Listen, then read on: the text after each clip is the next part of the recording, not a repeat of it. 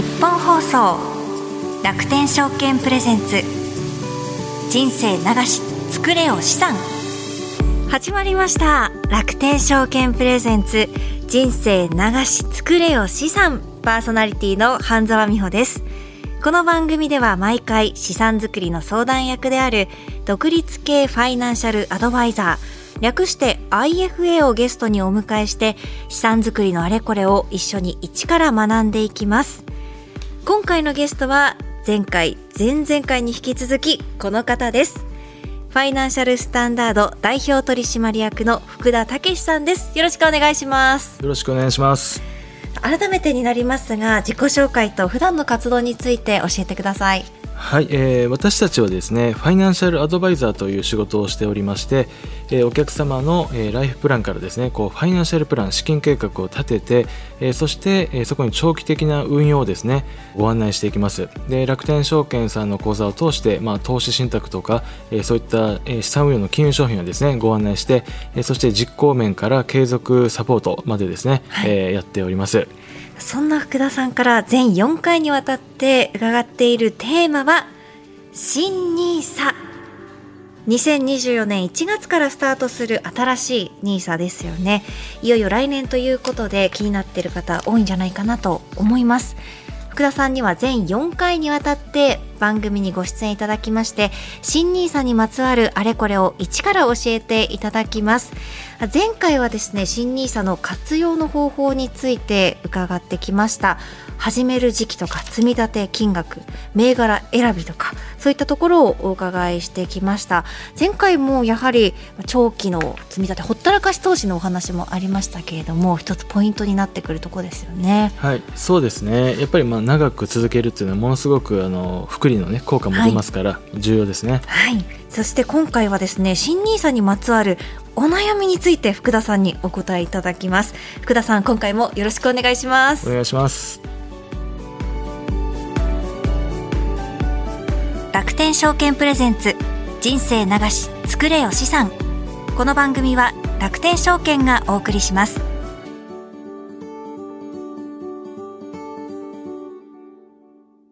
楽天証券プレゼンツ人生流し作れよ資産。改めましてゲストのファイナンシャルスタンダード代表取締役の福田武さんをお迎えしています。福田さんよろしくお願いします。よろしくお願いします。今回は新ニーサにまつわるお悩み相談ということなんですが福田さんが代表を務めているファイナンシャルスタンダードでも新ニーサにまつわるお悩みが寄せられることはありますか？そうですね。やっぱり一番今あのお客様が関心持たれていることですね。あのいろんな相談ありますね、はい、新たにやってみたいと思うんだけどとか自分はやってるんだけど家族もやった方がいいかなとかまあいろんな相談来ますね。そうなんですねその家族にっていうところが一番多いんですか？えっとですね相談内容ですね。やっぱりどの商品を選んだらいいのかとか、はい、えあと何歳までやったらいいんだろうかとか。なるほど、はい。まあ、いつ始めればいいのかとか、はい、無期限だからこその時期のお悩みというのも来てるんですね。そうですね。はいそういったこう言われてみたらそれってどうなのかなと思うところも多いと思うんですがぜひですね他の人のお悩みから学べることを気づくことも結構ありそうなので今回は皆さん実際ですね新 nisa についてどんなお悩みや疑問を持っているのかというのを街の声を調査してきました。43歳会社員です。3年ぐらい前から使ってますね。新 nisa についてはあまりよく分かってないですね。30代会社員です。NISA は今積立 NISA を使ってます。なんかもともとやってた積立 NISA の口座はどうしたらいいんだろうっていうのが知りたいです。会社員です。えー、っと62歳。えー、っと積立金がえー、っと大幅に1800万かな。上がるっていうことであと、はい、だだいぶ、えーと、と無期限になるっていうことで有利だっていうことは認識してます。日本株はこのまま上がるでしょうか？ということ？は今あの、はい、気になってます。あ会社員です。40代。なんか今までの NISA と何が違うのかがよく分からなくて使ってみたい気はするんですけど何もしてないって感じです。違いがよく分からなくてそれをゆっくり調べたりする時間もないのでなかなか踏み切れないっていうか。38歳主婦です。あ新ニーサ気になってますただ2020年まで待ってから始めた方がいいのか今すぐとりあえずまず NISA を始めた方がいいのかその辺がちょっとよくわからないんで教えてもらうと嬉しいです。えっと会社員で26歳です。はい少しだけ使ってます。なんかそうですねあの今、いろいろ制度改正、まあ、新 NISA に限らずですけど、投資関係でどんどん動きというか、仕組みとか決まりっていうのが改正されていく中で、やっぱりこう周りの人たちの声を聞いていても、なんかこの先どうなっていくんだろうねっていう話をすることは結構多くって、なんかそのこの先の見通しっていうところでは、みんな不安というか、まあ、ちょっとどうなるのかなっていうのを日々思いながら運用しているのかなっていうところは感じてます。はい、今街の声聞いていただきましたがこうやって聞いているとこうなかなか学ぶ機会とか知る機会とか知識をこう入れるタイミングっていうのもないのかなと思ったんですが福田さんどういうふうに受け止められましたか？そうですね、まあ、まさにそうなんだろうなとやっぱ思いますよね。で私はこれが仕事なんで、はい。えー当然あの詳しく勉強してど使い方から何からねいろいろお客様アドバイスする身ですから分かりますけど例えば私でも他の分野の分からないことって自分で勉強して全部やっていくのって大変じゃないですか。はいまあ、そういうのをね好んでやられる方は素晴らしいんですけど、まあ、多くの方は結構やっぱりよくわからないし面倒くさいなとか、まあ、とりあえずやってみようかなぐらいの方が多いかなとは思うんですね。まあ、もう本音ではもうそういう人こそぜひあの弊社に相談に来てほしいなとはいいうふうに思いますけどね。今こう街の声の中にもあったんですが積立 NISA 今やっている方ももともとの口座はどうなるんですか？というお話ありました、こはいちらはどうでしょうか？そうですね、このご相談はやっぱ多いですね。で今、例えば積立 NISA を2023年やってますと。でその場合ですね、まあ、そのどっかの金融機関でやってますよね。その、えーまま新 NISA になっても同じ金融機関で、えー新 NISA の手続きが継続されていきますと、はいえーいうのが一応現行言われております。でもっと突っ込んで言うと積み立て設定をしている人いますよね。積み立て NISA なんで例えば毎月3万円買っていくって設定をしている人、でこれも新しいその新 NISA の方で同じ金融機関で継続されると言われてますけどもただこれはですねまだここから確認する必要がありますね。あそうなんですはい、ね、ただ新 NISA のその口座自体ははい。新たにだから手続きをして開設しないといけないとかはなくて、えーそのまま同じ金融機関で、えー引き継がれますね。なるほど。移行していく部分もあるけれどももしかするとまあ設定だったりとか何かしらこう変更がある場合もあるかもしれない、そうですそうです。はい。ていうと口座自体はあの継続されますけども、はい。どの商品を選ぶとか設定が継続されるかそこはですねこれからどんどん、えー決まっていくと思いますね。はい。またあの声の中には始めるタイミング待った方がいいのかなという声もありました。はい。タイミングはどうでしょう？そうですねこの待った方がいいっていうのがこうまあマーケット相場的にどうなのかっていう意味とあと制度上有利不利みたいなはい話と両方あると思うんですね。で制度上の話で言うと2023年にやっている NISA と24年から始まる新 NISA は別物ですのでえー23年で例えば積立 NISA を40万円やってるんであればえーそれとは別にえー来年から1800万円投資できますからもっといっぱいやりたいっていう人にとっては、えー今年は今年でやり始めてでそれはあの今年やった分は積立 NISA はそ今年から20年間できますから、で来年からも始める。そうすると合計すると1840万円の枠になりますから、まあ、そういう意味では今年から始めた方がいいでしょうしあとマーケットのタイミングみたいな話はあの前回とか前々回でも話しましたが、はい。マーケットのタイミングを測れないというのがもうあのプロの世界の常識というふうに思っていただきたいので、まあ、積み立てとかやる分には、まあ、やっぱりあの初めて長く続けるっていう方がいいと思うので、まあ、いずれにしても今年から始めれるんであればもうスタートされていいんじゃないかなというふうには思いますね。なるほど。じゃあ考えてやってみたいなって思ってる方はもう始めてもいいんじゃないかなはい。というところなんですね、ありがとうございます。あとあの制度がいろいろ変わっていく中で今のまあ新しい新 NISA 出てきますけれどもそこにまあ乗っかっていいのか不安というなるほど。制度に対しての不安の声もありました、確かにですね。制度変わったりしますから、はい。特に NISA っていろいろねジュニア NISA があの終了になったりとか、すね。いろいろあったりしましたから、まあ、ただ今回の制度は、まあ、かなりですね今までのこういろいろ指摘されたこととかを解消されて、まあ、あのそれ以上ぐらいのことが、えー制度として設計されているので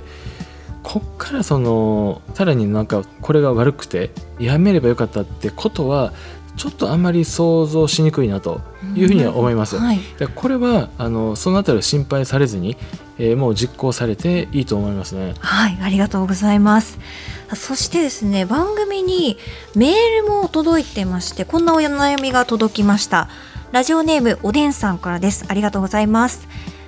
はじめまして、ポッドキャストを聞きました。とてもわかりやすく聞き心地のいい番組で、これから毎週聞かせていただこうと思います。ありがとうございます。え私の契約では10年間掛け金をかけ続けその後はそのまま運用されていくという保険を契約していますと今のところ解約を検討しているわけでもないのでこのまま10年間続けていくつもりではいるのですが貯蓄型の保険などにはせず新 NISA で積み立て投資をした方が良かったのでしょうかといただいています。なるほどそうですね金融商品ってやっぱいろいろありますから何で貯蓄していくのかとかってありますよね。はい、で、まあ、保険で貯蓄するのかこう NISA とかで、まあ、投資信託みたいなものを使ってやった方がいいのかこれよくこういう議論って出るんですね。でまあ、本質的には全く別の金融商品なんで一概にやっぱり比較はできないというのが前提なんですね。はい、例えば、えー保険の場合は、まあ、保険の保証があったりしますよね。例えば今もしも例えば万が一のことがあったら、えー自分がその預けたお金以上の保証があったりしますよね。はい、であと例えばですねこういう、えー貯蓄性の保険の場合商品にもよるんですけども、まあ、資産形成をしていくという目的で入っても例えば途中で病気になってしまったりとか、えーすると貯蓄がもうできなくなってしまう、はいそんなこともありますよね保険によっては例えば三大疾病になったらもうこれ以降の、えー支払いを免除するっていう特約がついているものもありますので、はいそうすると、まあ、あのそういうものにもしそういうことがあったら入ってた方が良かったねっていうふうにもなりますよね。そうですね。でただ純粋に運用だけという焦点に絞って言えば保険より、まあ、投資信託とかを使ってやった方が運用効率は高いです。なるほど、効率が高いというのは、はい。具体的には、やっぱりですね例えば保険商品っていうのは、えーその預けているお金の一部は保証のために回ってたりしますので、はい。まあ、投資信託だったらもう全部運用の回ってますからで運用益の方は、まあ、同じような投資してるんであれば運用益の方は投資信託を使った方が出ますね。長期的には、まあ、ただニーズがその方のニーズが本当はどこにあるのか、えーここを、え考える必要があるので、まあ、場合によっては両方併用するのがいいかもしれませんし、えーどっちかを選ぶケースもあります。ただ運用だけでいいんだと保証はいらないんだっていう人にとっては、えーまあ、NISA を使った方がいいでしょうね。なるほど、そういった意味で、ニーサの方が効率がいいと言える部分もあるんですね。はい、はい、ありがとうございます。まあこういったこう今お悩みお答えいただいたんですが、こういったこうちょっとしたまあ質問っていうんですかね、わからないこともファイナンシャルスタンダードでも相談できるんですか？そうですねあのまさにですねこういう相談はあの日々あのお受けしております、はいでやっぱりですね選択ありますよね。例えば住宅ローン入ってますと。で住宅ローンをどんどん返済していこうと思ってたんだけどいや返済をどんどんせずに、えー、NISA で資産形成した方がいいんじゃないのとかはい。こういろいろ疑問って湧いてくるじゃないですか、へーはい。ありますよね。で全体の中でその方にとってどう最適化できるかが重要なんで、えー例えば保険とのどう組み合わせたらいいのかとかで、はい。いろんな相談があるんでこういうご相談本当大歓迎でございます。なんかこうちょっとした質問ってしていいのかなとか、はい。こんな質問していいのかなっていうのがちょっとこう相談する前としてはまあ不安というか、はい。い、いんだろうかって思ったりはするんですけど、い。そういうことはもう、はい。な何でもお答えいただけると。そうですね、まあ、あのそういうご相談も全く問題なく、はい、はい。あそれはもうすごく安心しました。はい。ありがとうございます。そして今日お伺いした以外だと例えばあのどんなお悩みがあったかというのをお聞きしたいんですがどんな相談寄せられていますでしょうか？そうですね。例えばどこどこ銀行でどこどこ証券会社で、はい。えー今 NISA をやってるんだけど、えー今回例えばですね楽天証券にじゃあ新 NISA は、えー変えたいと、まあ、要は金融機関を変更したい、えーこういうご相談も結構あるんですね。で金融機関の変更は、えーできます。はい。で NISA はですねその年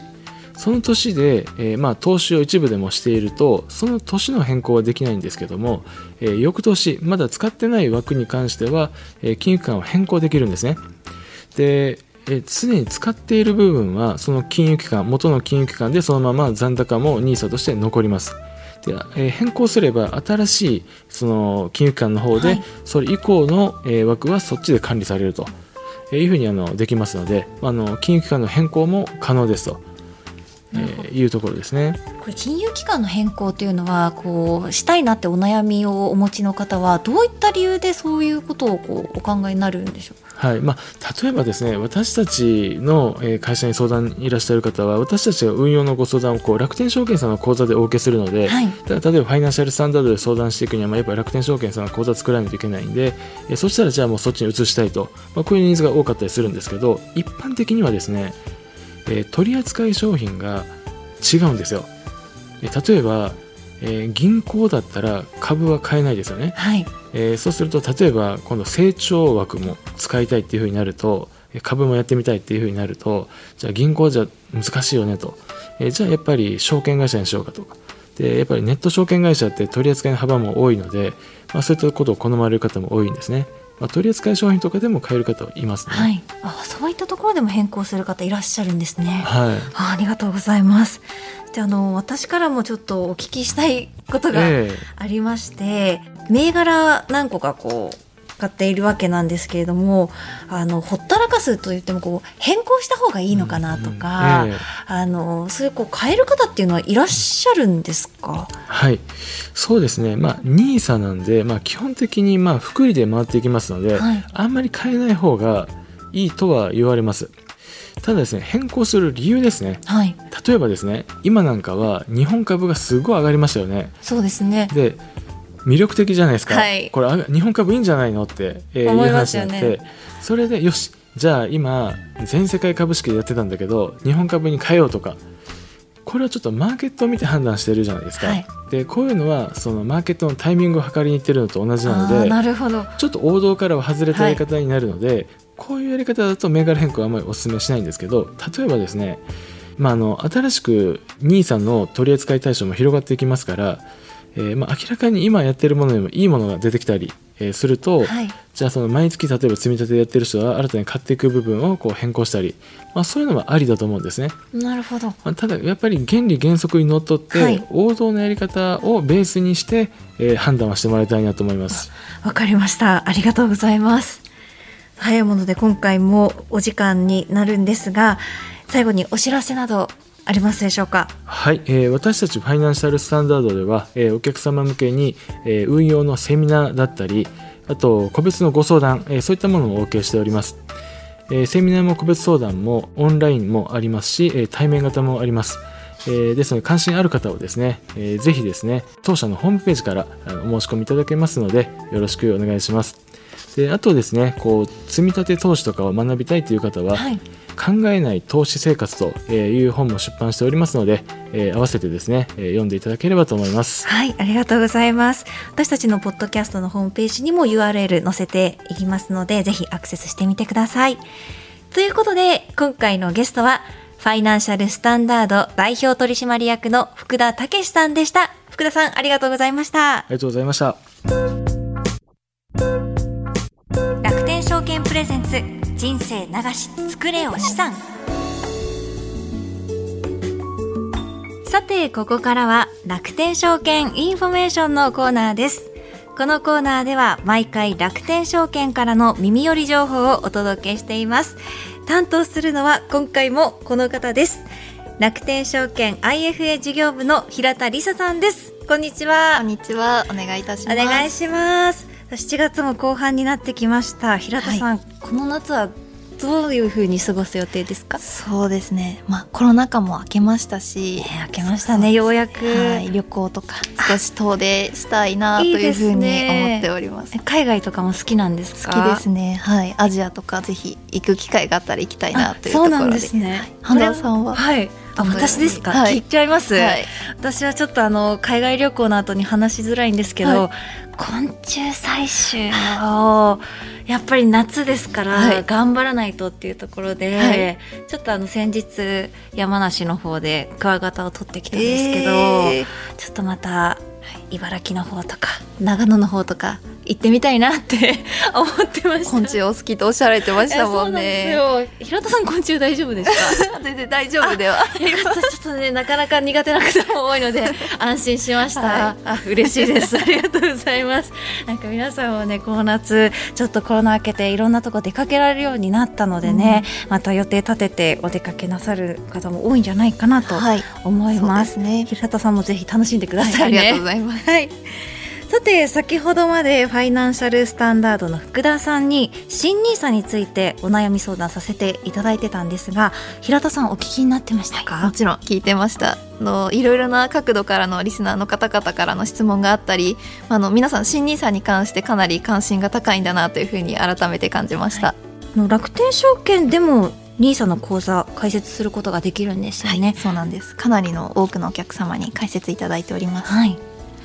ということで楽天証券インフォメーション今回は今まさに番組のテーマになっています。NISA について。楽天証券の NISA 口座利用状況はどうなっているのかお話を伺ってみたいと思います、はい、楽天証券では NISA の口座開設されている方は実際どのくらいいらっしゃるんでしょうか？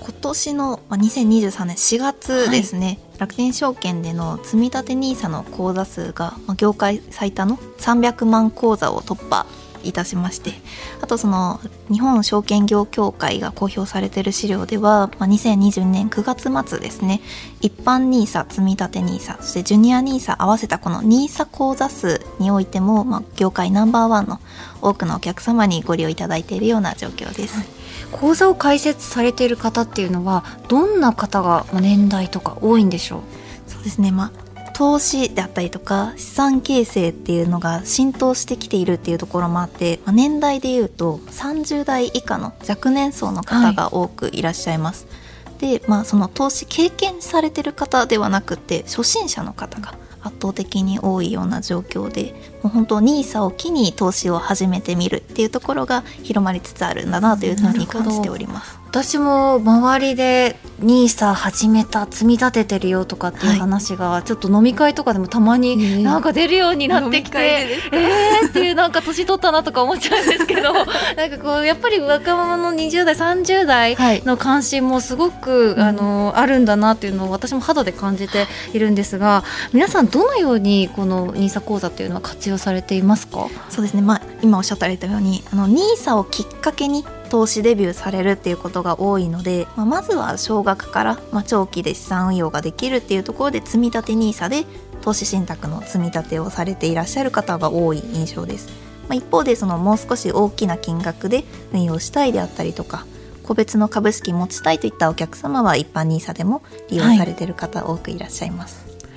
NISA 口座を利用する際には楽天証券さんを選ぶとこんないいことがあるよというおすすめポイントはありますか？そうですね。やっぱりその楽天証券楽天グループの一員ですのでやっぱ楽天エコシステムの活用ですかね、はい、楽天ポイントの有効活用です、はい、はい、ポイントを有効活用していくというのは、どういうことができるんでしょうか例えばその楽天ポイントを使って有価証券を買えるポイント投資であったりとかあとはその楽天カードのクレジット決済またはその楽天キャッシュでの決済によって投資信託の積み立て運用をするっていうことで楽天ポイントを新たにもらうことができたりも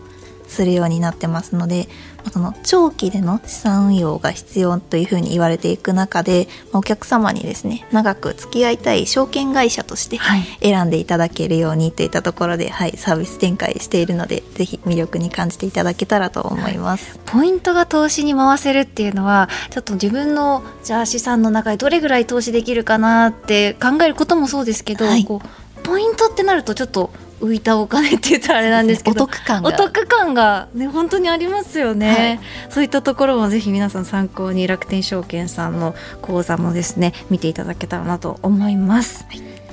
楽天証券 IFA 事業部の平田理沙さんでした。平田さんありがとうございました。ありがとうございました。楽天証券プレゼンツ人生流し作れよ資産。この番組は楽天証券がお送りしました。日本放送楽天証券プレゼンツ人生流し作れお資産。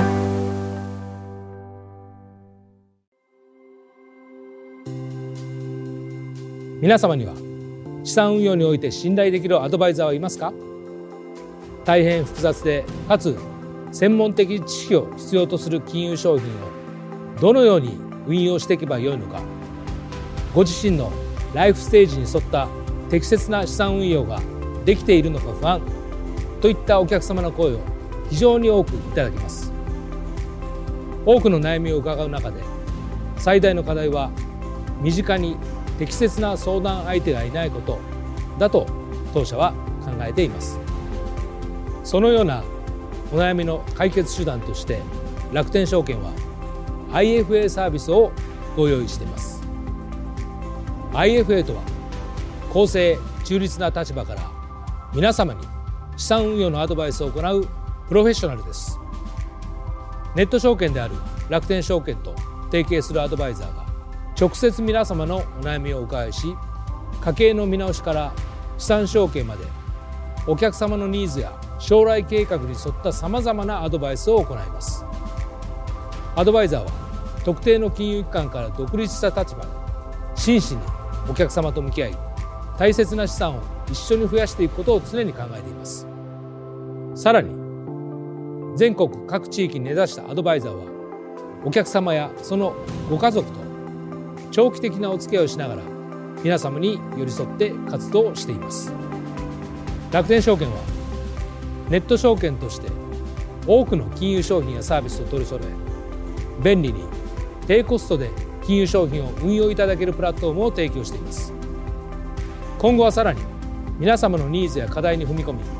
最適な解決策を提供していくことは大切だと考えています。その中でも IFA サービスは皆様の資産作りをお手伝いするために重要なサービスです。これからも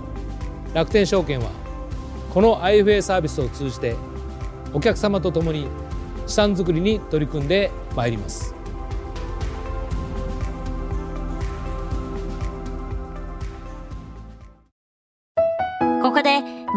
送生活の窓口からお知らせです